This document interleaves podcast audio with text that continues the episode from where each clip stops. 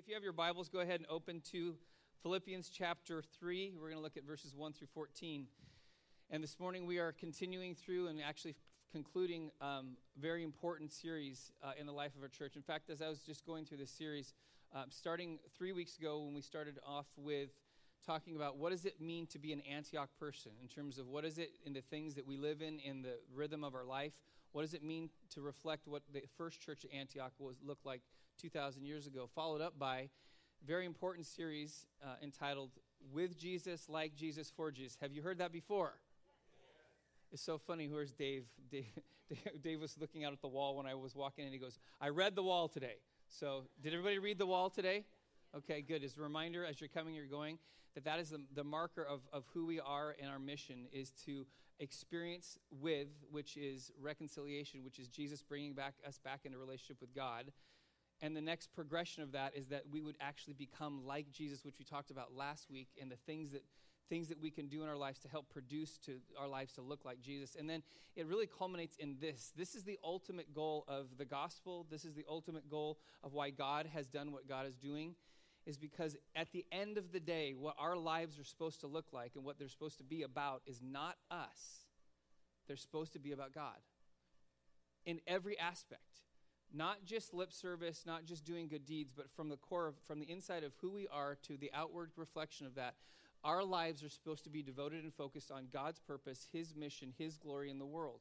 We're actually, because of what God has done in us, our lives are supposed to make God look good.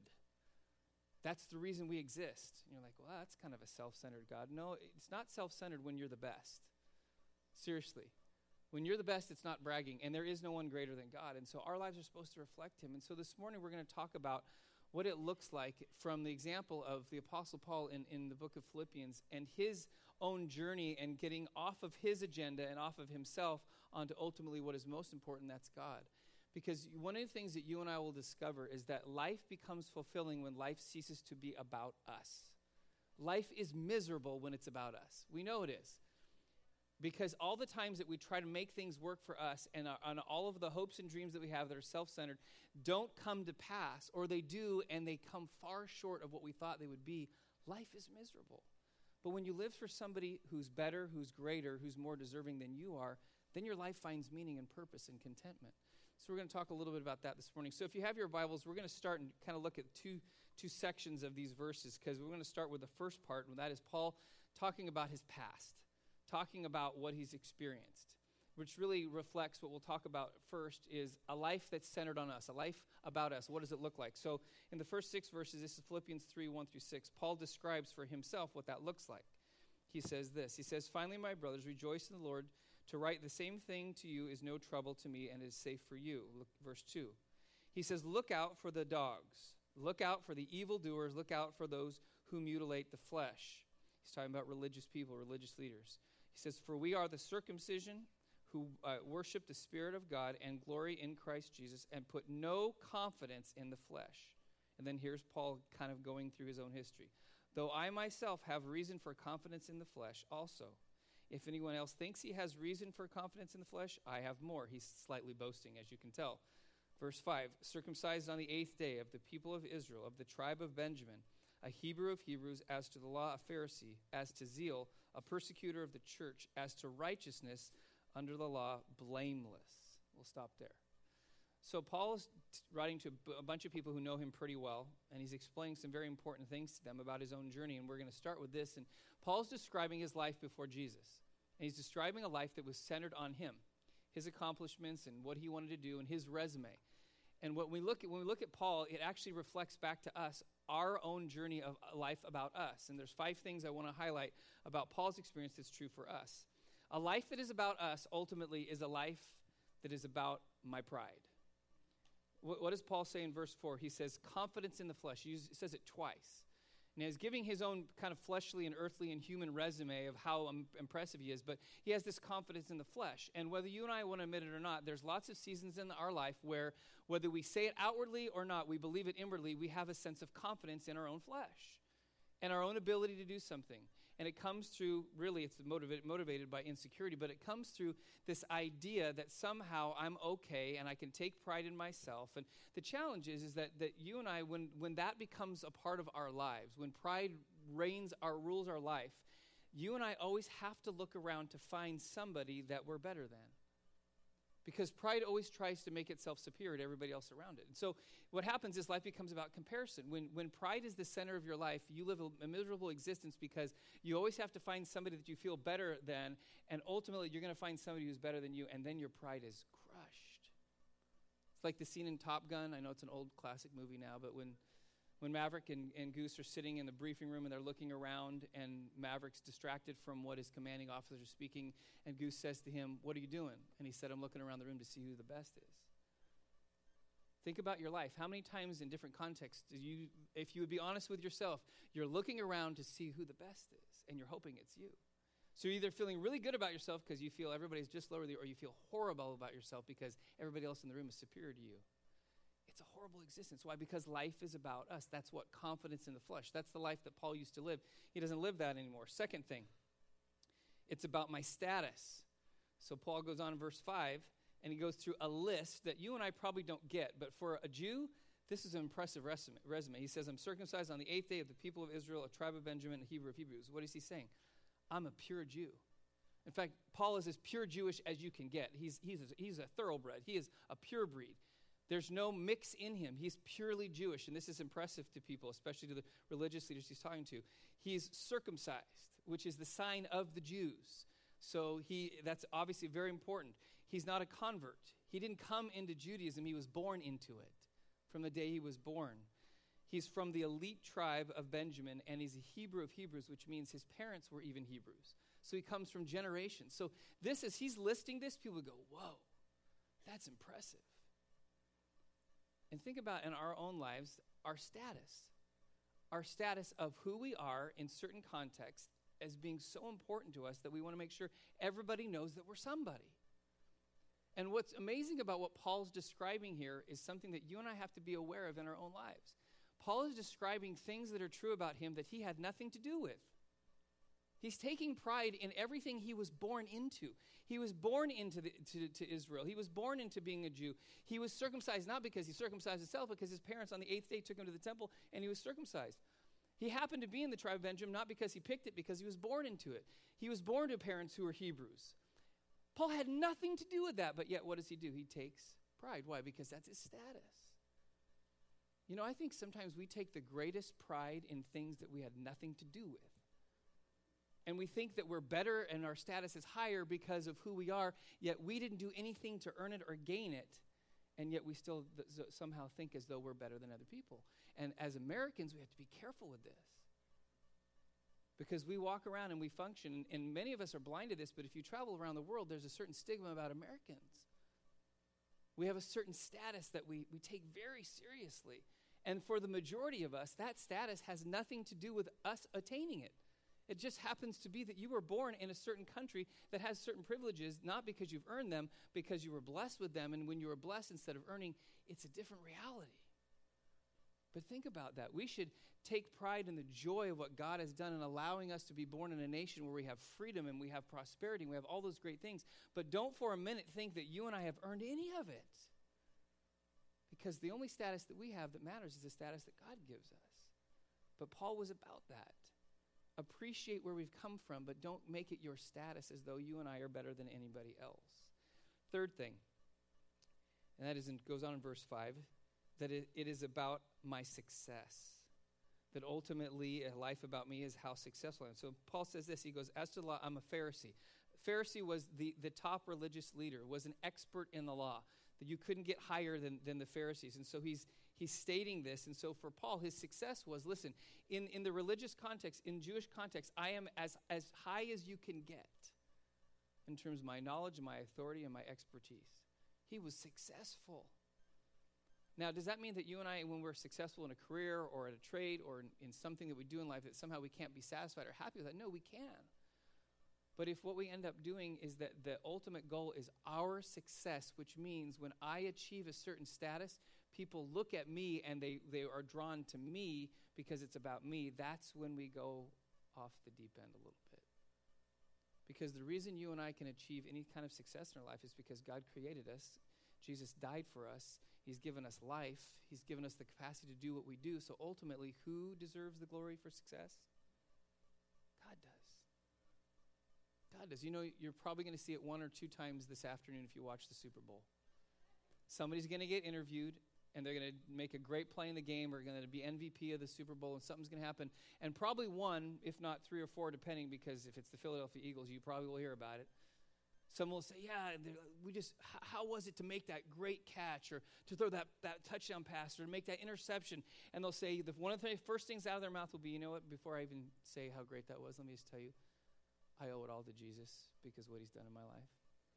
You're going to hear athletes say that. Why are they going to say that? Because they realize the only reason they're on that field, the only reason they have the ability to do what they're doing, is not because they're some great human being. It's because God gave them the capacity to do what they're doing. And if you and I were to think the ultimate goal of my success is not for me to say, wow, look at me, I've arrived, I'm successful, because Jesus reminds us in Matthew that if that's the way we live our life, then whatever pat on the back you get on that mo- in that moment, that's the extent of the credit you're going to get for your success. But if God is the one who gets the glory, then you will spend eternity being grateful for the fact that God got the glory and you didn't because you'll be in glory forever with Jesus. That's a better reward. Five seconds of fame or an eternity with God. I'll take the second. I'll take the latter. Then we're rolling right through these. Then there's a, the, the fourth reality, and that's this it's about my effort.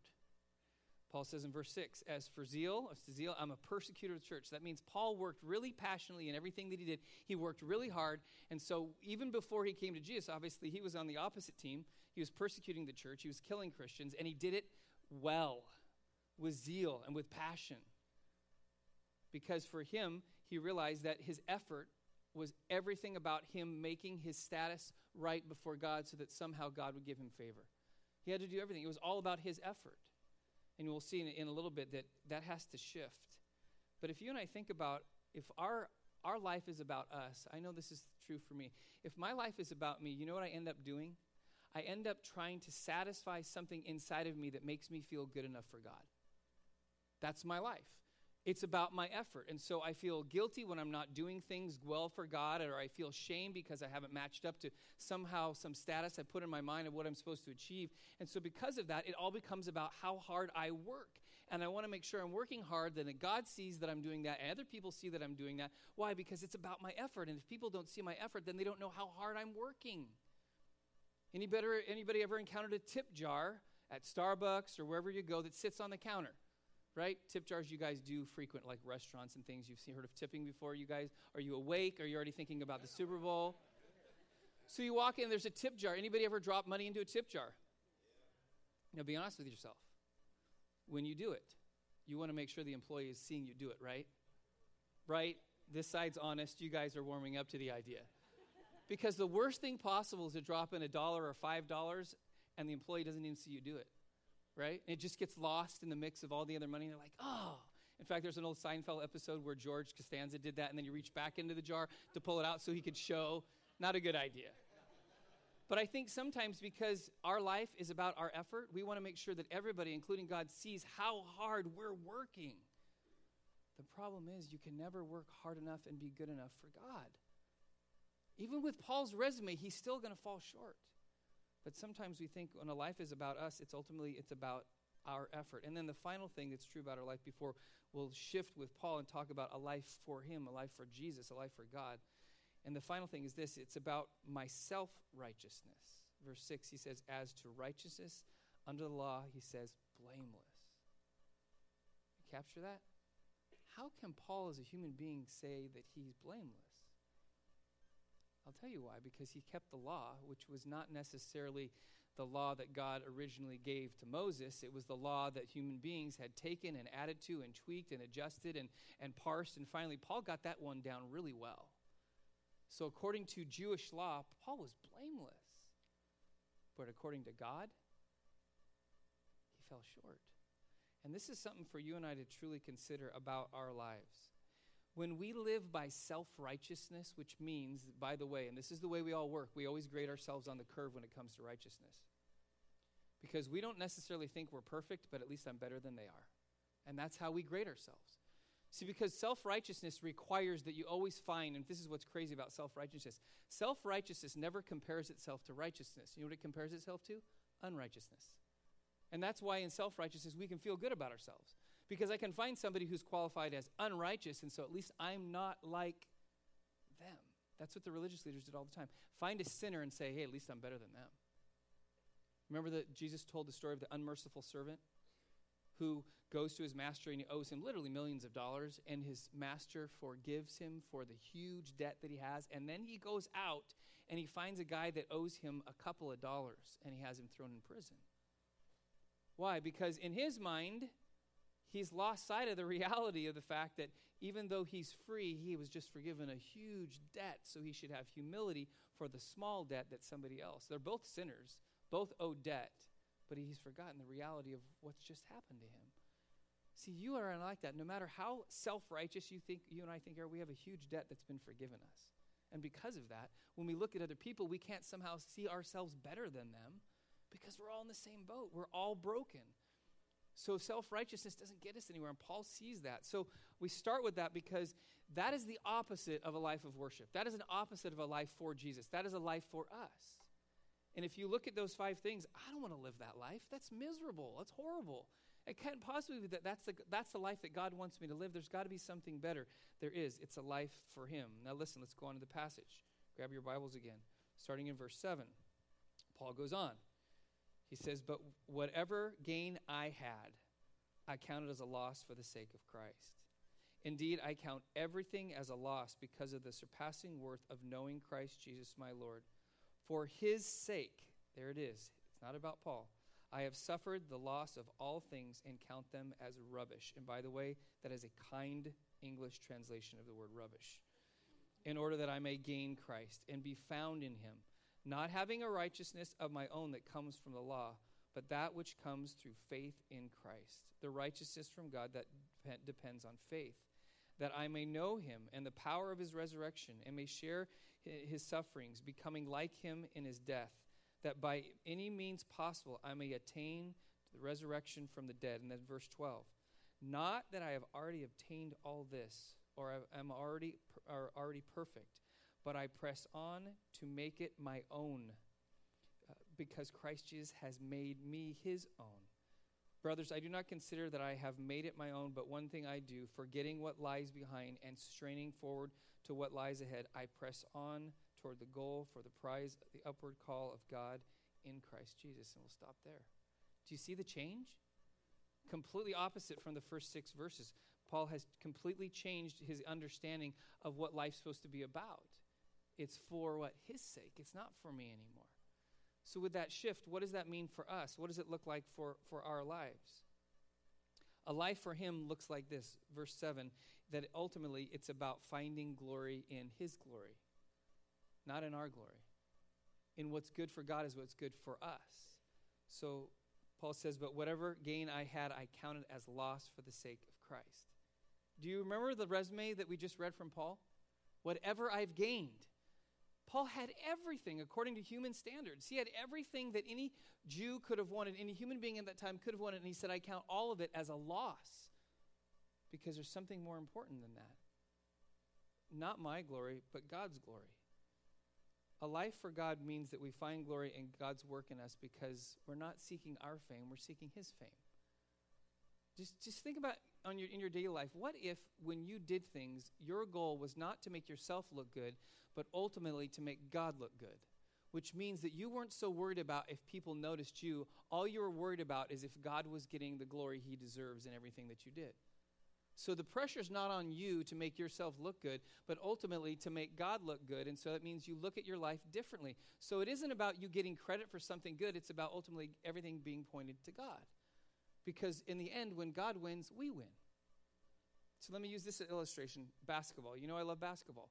Um, one of the best games, one of the funnest games I ever played in was, uh, uh, last game of the season. We had to win to qualify for playoffs and I was one of the better games that I played, and so I was making a lot of shots, and so the coach was running a lot of the, the offense to me, which didn't happen a lot. Uh, we had a couple of really talented guys on the team. They were kind of having an off night, so it was a great game. And we got to the end. We were t- we were actually down by two with two seconds left, And so the coach calls timeout and pulls us to the sideline, and, and so he draws up a play. Coach is brilliant. And remember, if you know if you know basketball, there's five players on the court at a time. And so when he drew this up, every single player had to, had to roll the play. So he set up, and we had run this play a bunch of times, but he put me in the spot, which was the, the primary place who's going to get the shot to tie the game. So now I'm feeling excited and feeling nervous at the same time. This is all coming down to me. But at the same time, he also knew he was watching the way the team was reacting, and so he put our best shooter closest to the ball on the opposite side of the floor as me. So he knew exactly what he was doing. So when we ran this play for two seconds, all five players played a very key role in everything that happened on the floor. Mine was I was the chief decoy on the floor because they knew I was making shots. They were actually looking for me when we called, when we came back on the floor. They automatically were pointing to me. They knew where I was, and so I was on the furthest part of the floor away. And the ball was originally supposed to go to me, but I was the decoy just to take the defense's attention away.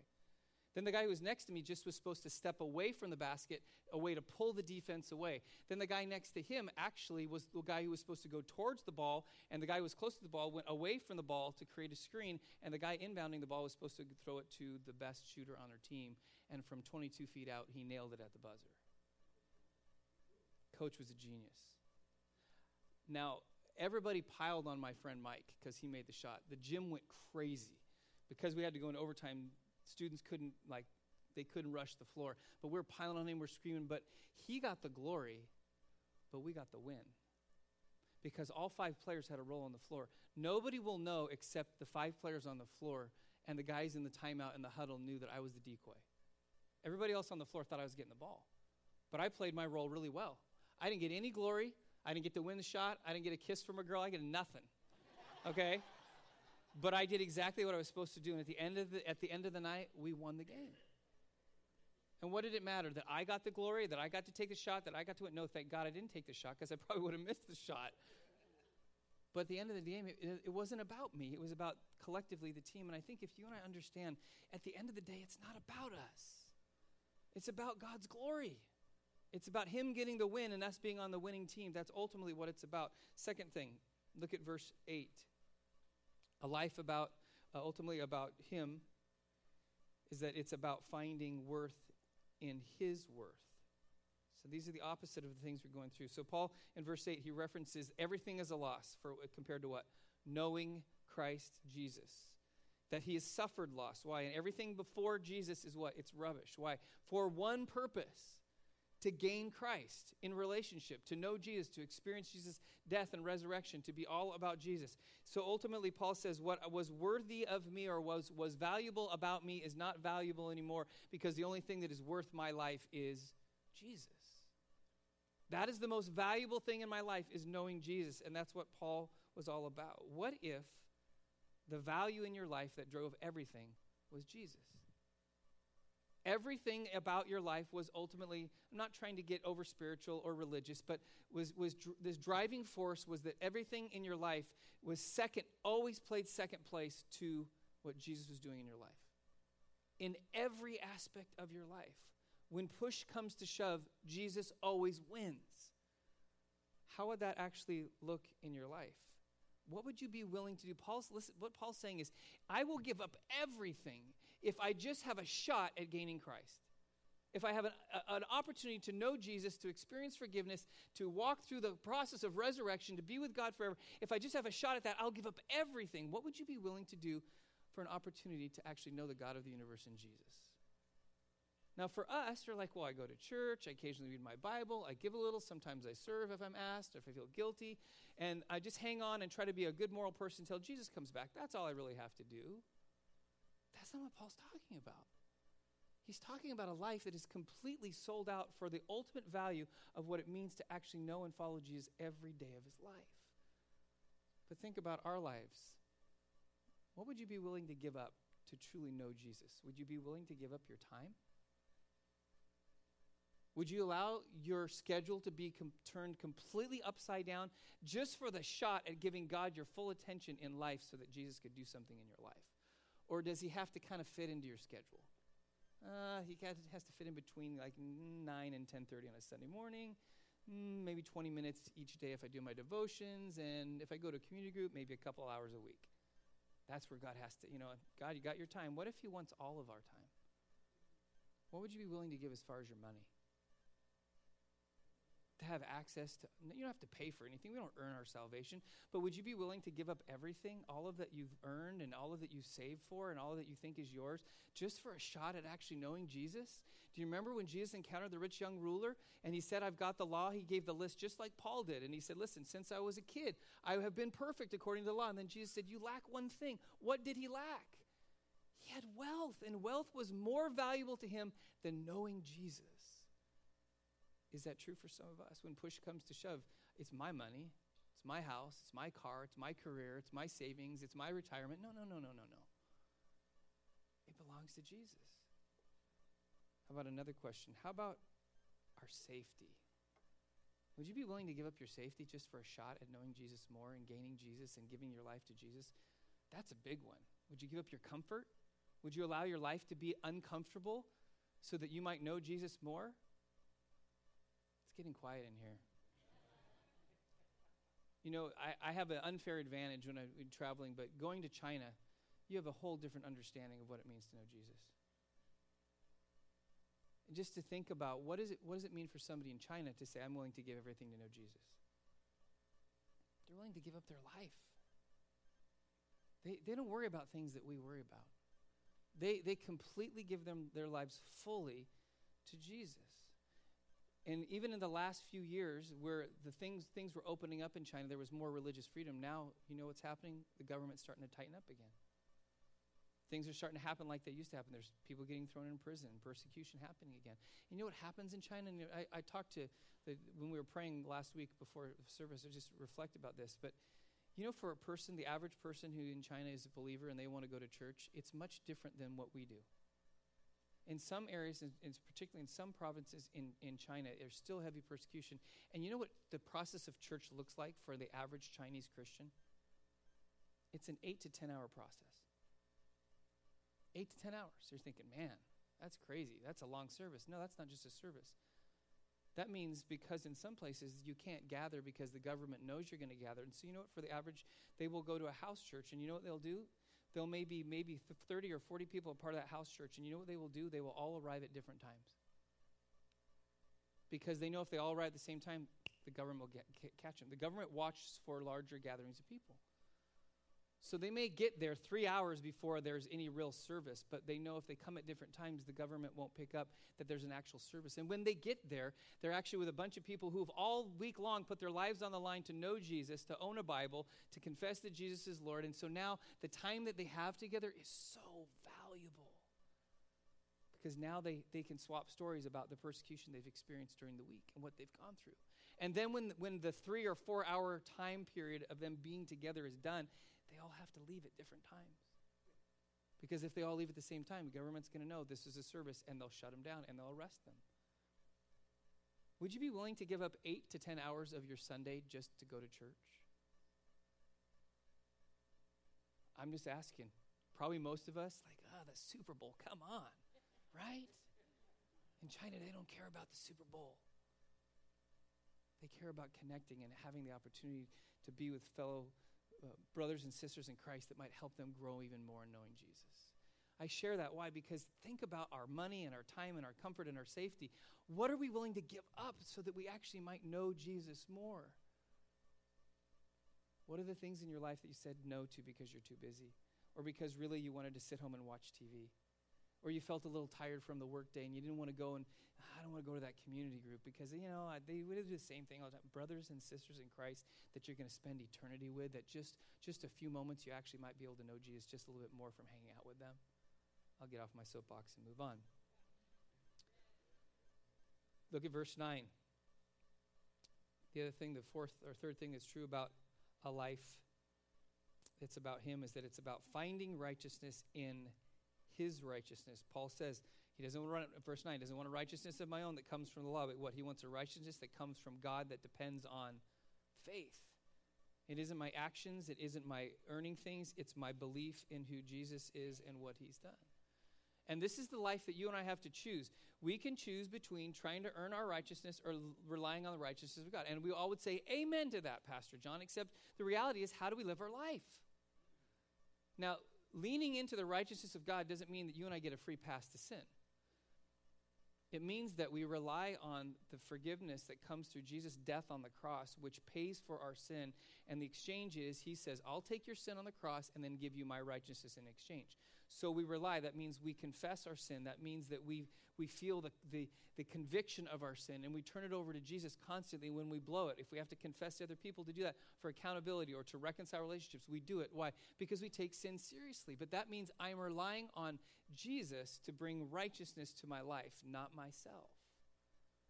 But when you and I don't live that way, then every time we fail, we do one of two extremes. We downplay it like it's no big deal or it dominates and controls our life through shame and condemnation.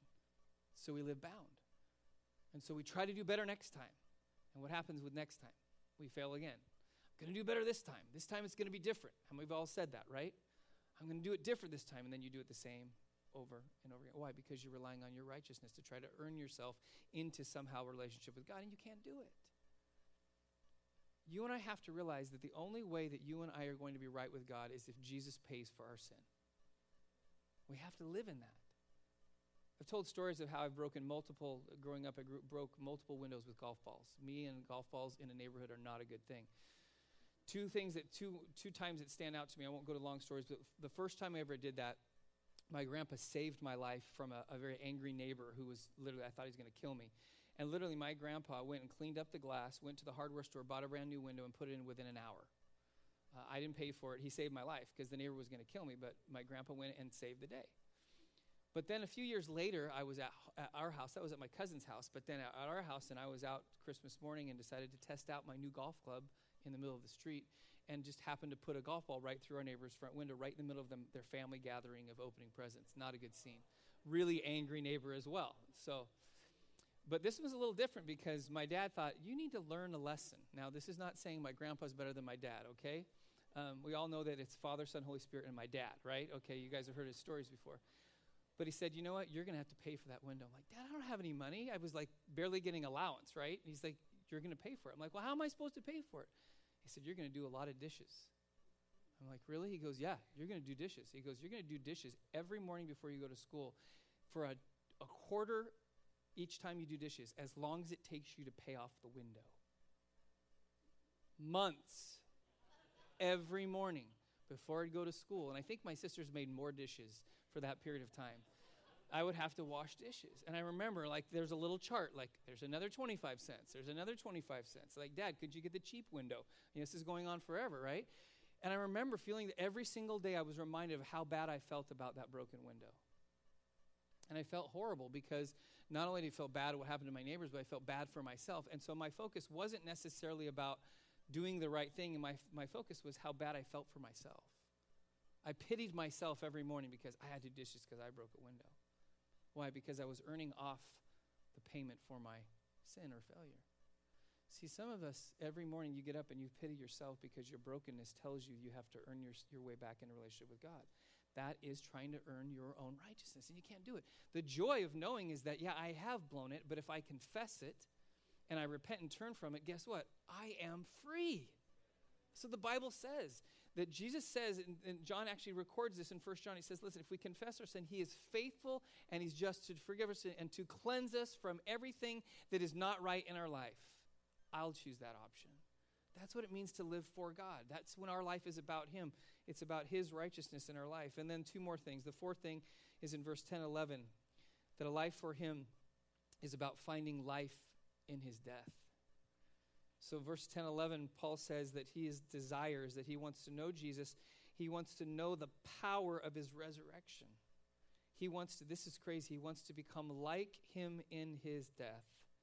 So, why? So that he can attain the resurrection from the dead. Now, just, just let that settle in for a moment. Paul says, Paul was around when Jesus died on the cross. In fact, he was applauding it the torture and the murder of Jesus on the cross.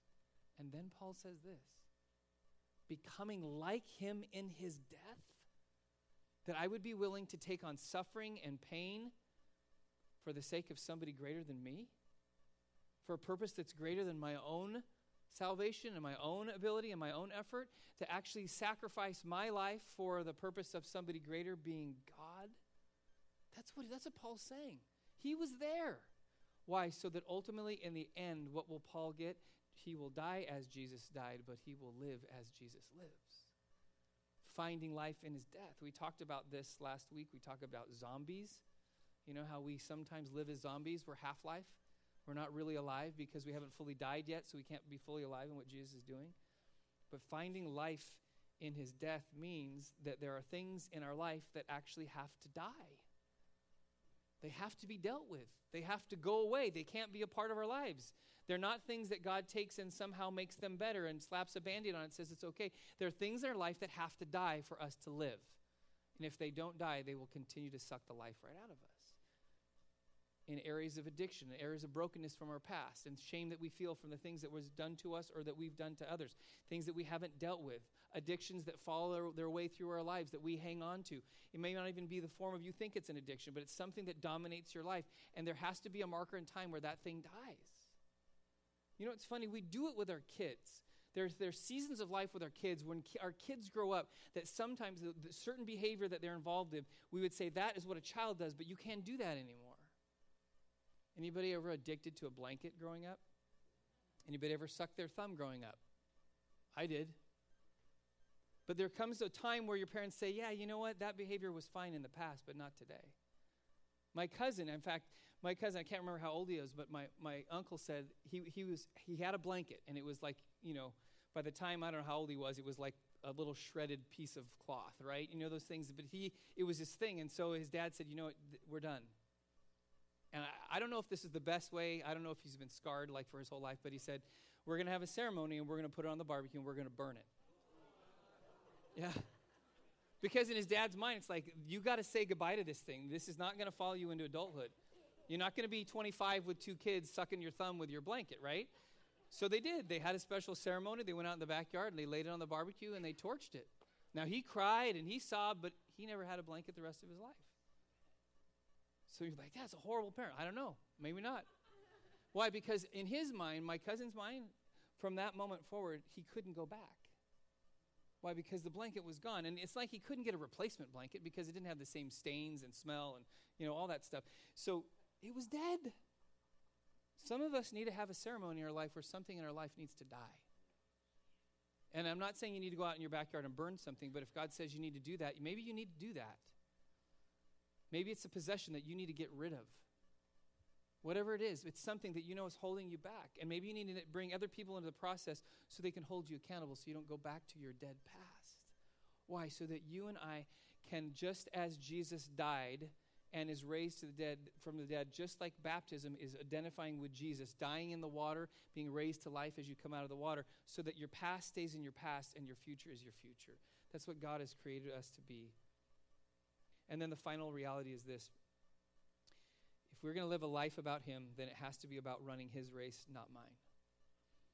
The last couple verses in verse 12 and through 14, Paul really lays out the tension and the pressure of pressing forward into a life of, of that's for God. And he says this in, the, in starting in verse 13. He says, "Forgetting what lies behind, straining forward to what lies ahead.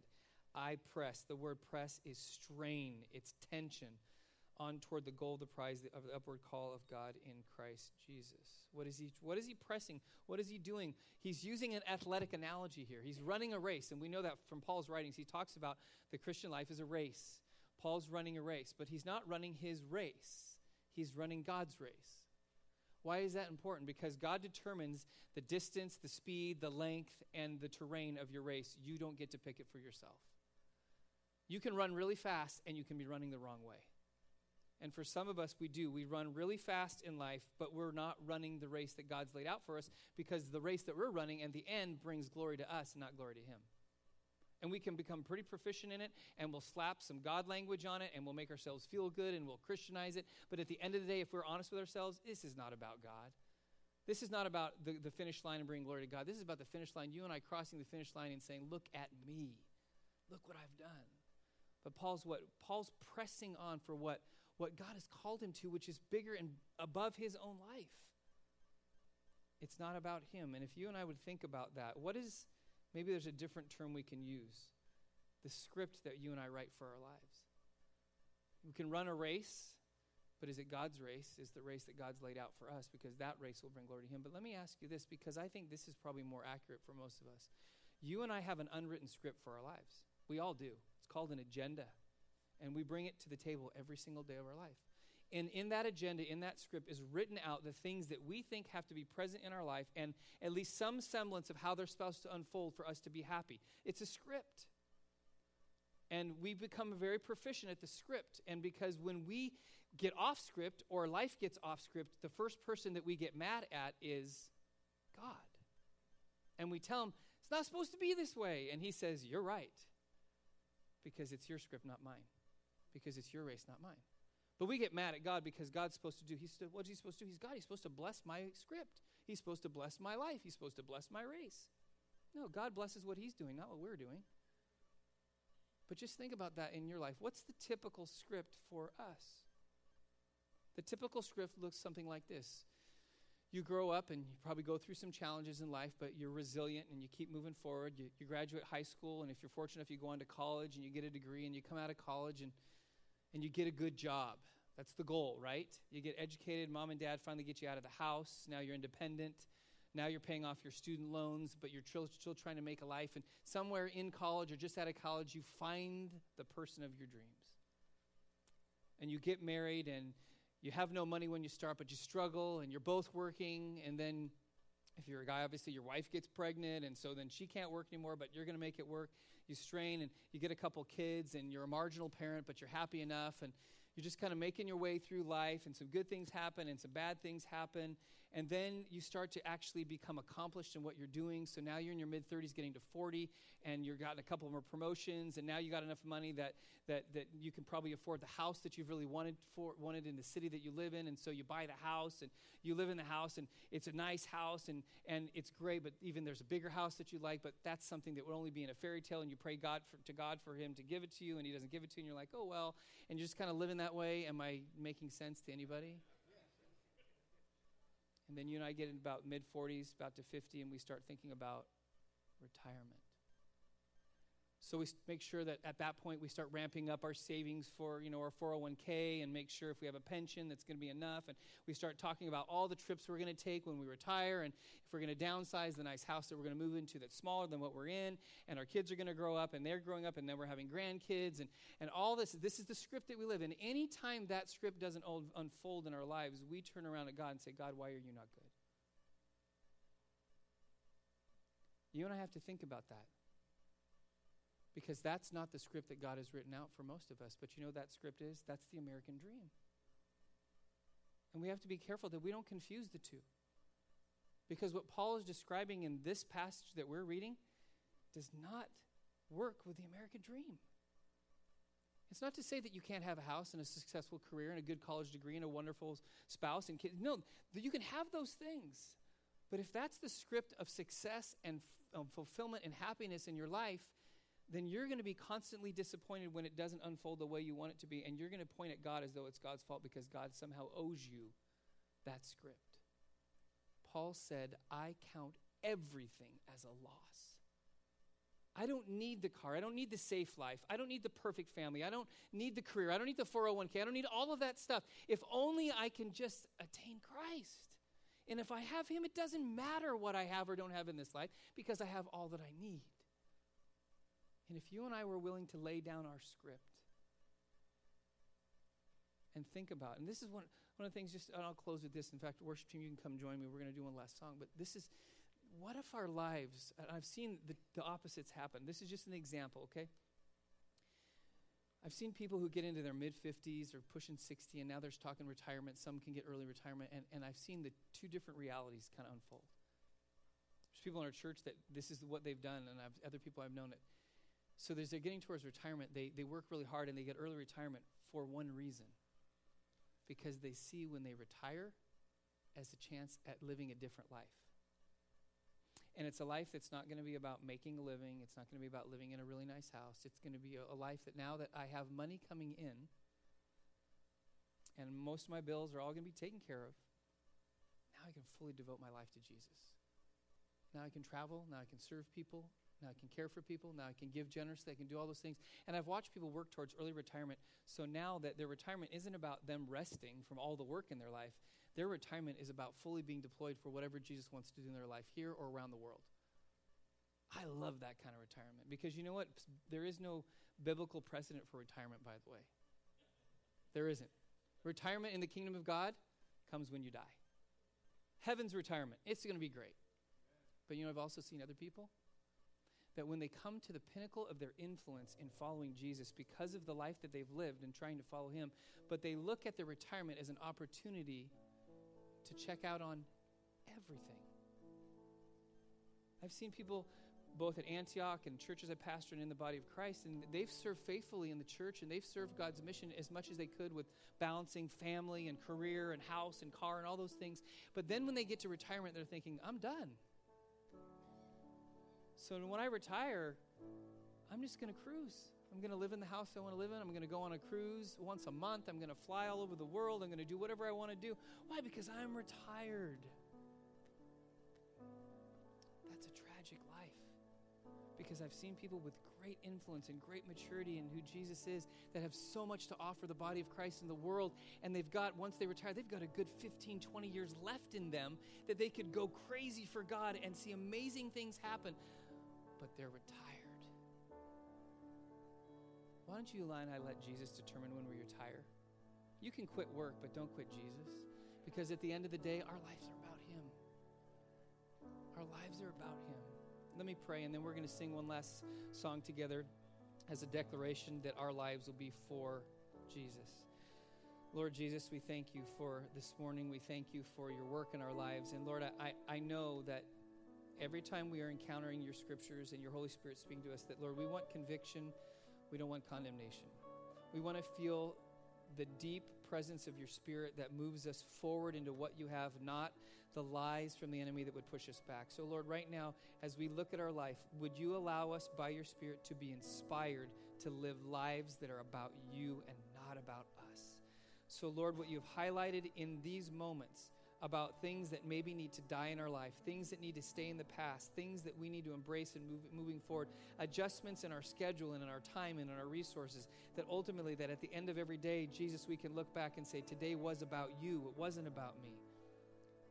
So let like Paul, at the end of the day, everything else is a loss, but all that I care about, Jesus, is that I gain the knowledge and the relationship and knowing you and walking in you so that someday all of us will celebrate in our amazing retirement in your presence forever, bringing glory to you as we did here, we will do there. We ask that you would do that in us. And as we sing Jesus this last song, would you seal in us that our lives, including the way we live Monday through Saturday and what we do on Sundays, are always and is always about you. In Jesus' name. Amen.